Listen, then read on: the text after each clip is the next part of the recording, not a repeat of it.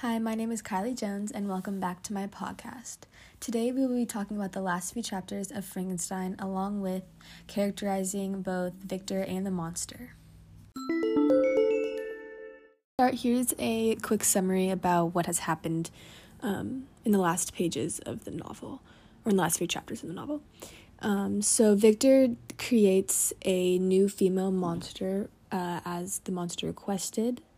Um, but begins to have a lot of doubts um, and realizes the project will requ- require him to go to England and gather information, which will take a long time. And through this voyage, he realizes the trauma that a new monster um, will bring and um, describes the new monster um, as like the devil and that it will only bring more suffering for him. So Victor is being convicted of murder, um, murdering a man named Henry Clerval, which turns out to be one of his friends. And due to this shock, he falls into um, convulsion and becomes very ill for months. He finds himself in a prison upon his recovery, um, and Victor's father comes to comfort him um, in his recovery and uh, in his trial. And then they depart for Geneva. Victor is fearful that the monster will attack him uh, on his wedding day, but um, plans anyways. Um, but while planning it, he becomes much more anxious that uh, the monster will attack. Um, and one night he sends his fiancee to bed. Um, she he hears her scream and realizes that the monster was not interested in killing Victor, but more interested in killing the one that he loves. And so Victor then um, devotes his life to destroying the monster. Um, and then the story switches to Walton's um, kind of story, and Walton um, explains some of Victor's story and his pursuit to finding the monster. Um, and soon Victor dies, uh, and Walton discovers his death was due to the monster and then discovers the monster from there. So, our first topic of characterization is going to be of Victor Frankenstein um, throughout the novel. So, my judgment of Victor is that uh, he's basically a crazy mad scientist who created the devil. Um, but now, on a serious note, um, I think Victor had didn't really have a good idea uh, about what he was getting himself into uh, when creating the monster. And well, I mean, if if I had a huge monster coming after me and you know threatening to kill me, I not sure I would go right up to him and try to comfort him because of how capable he is to um, just kill me right on the spot. And I think Victor is a very um, talented and very skilled intellectual, but I think when it comes to admitting the truth and admitting his doings, it took a lot for him to um, actually say something to someone. Uh, when he was explaining his story to Walton, that definitely took a lot. Um, I mean, it took his whole family dying for anybody to know that that was actually his creation.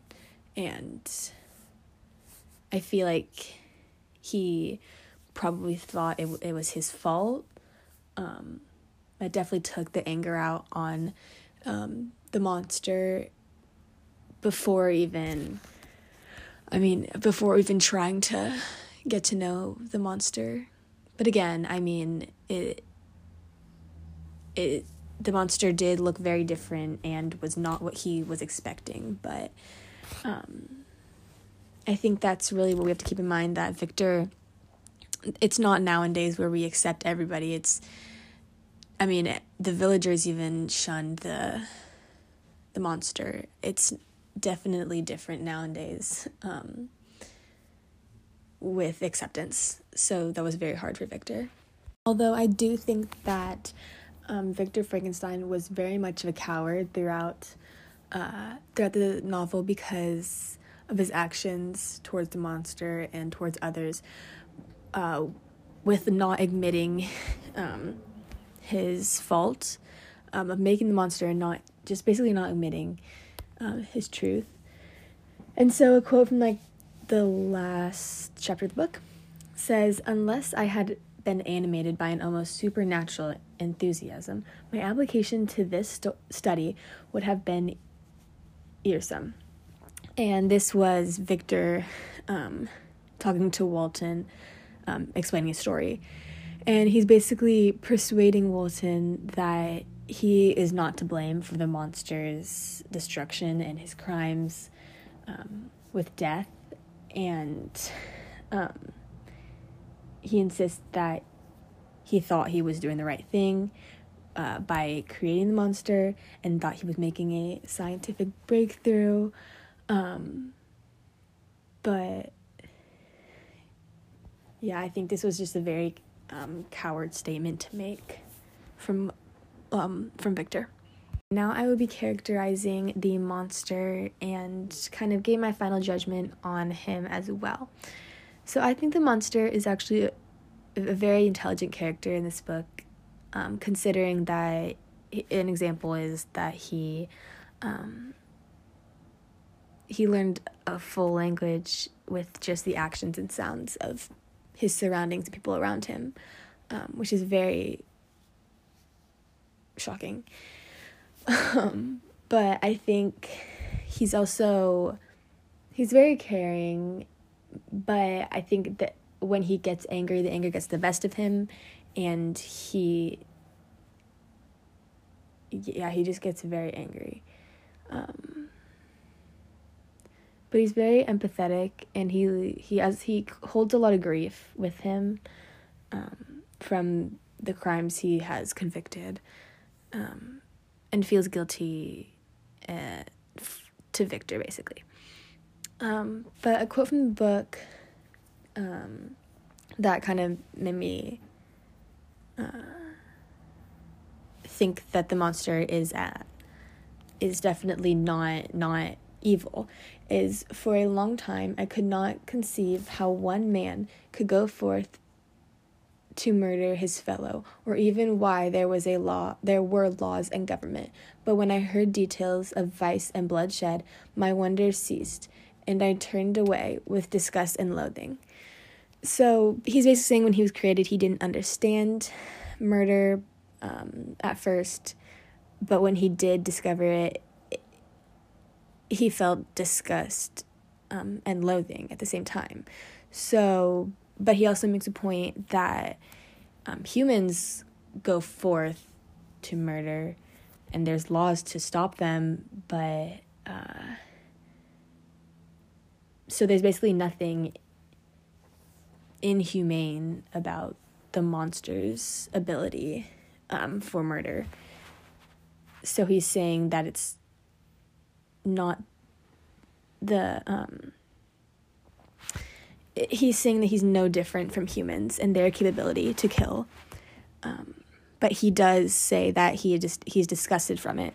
So i don't think he wants to murder anybody but i do think the anger does get the best of him in most cases.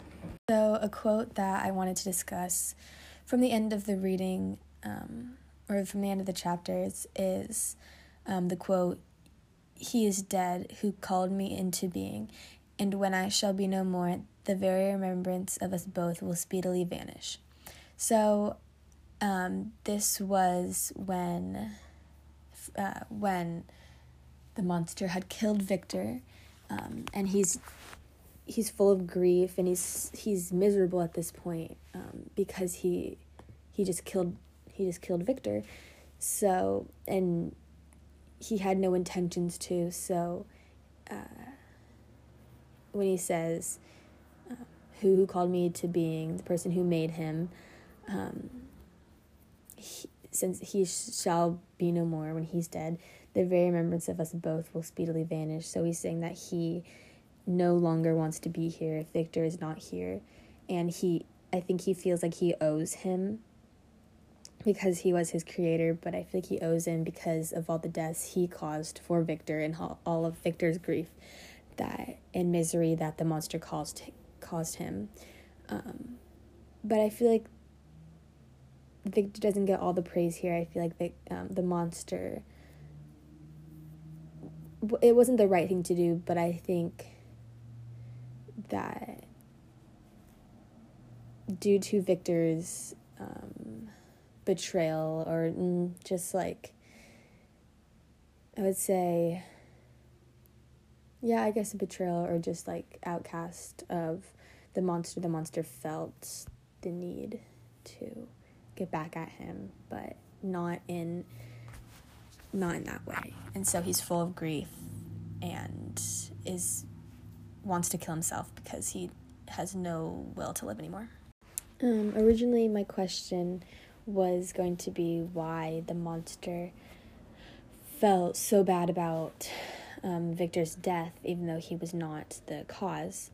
Um, but I think throughout this podcast, I have kind of talked through it and um, figured out that I think he thought it was his fault because, well, I'm, I'm not, I'm not sure he thought it was his fault. Actually, I think he might have just felt this grief that um, it was his creator and no one just as like a mother and father you wouldn't want them to die even though you might be mad at them or for some reason you would never want them to die or be hurt in any way and so i think that's why the monster was so um, distressed about about victor's death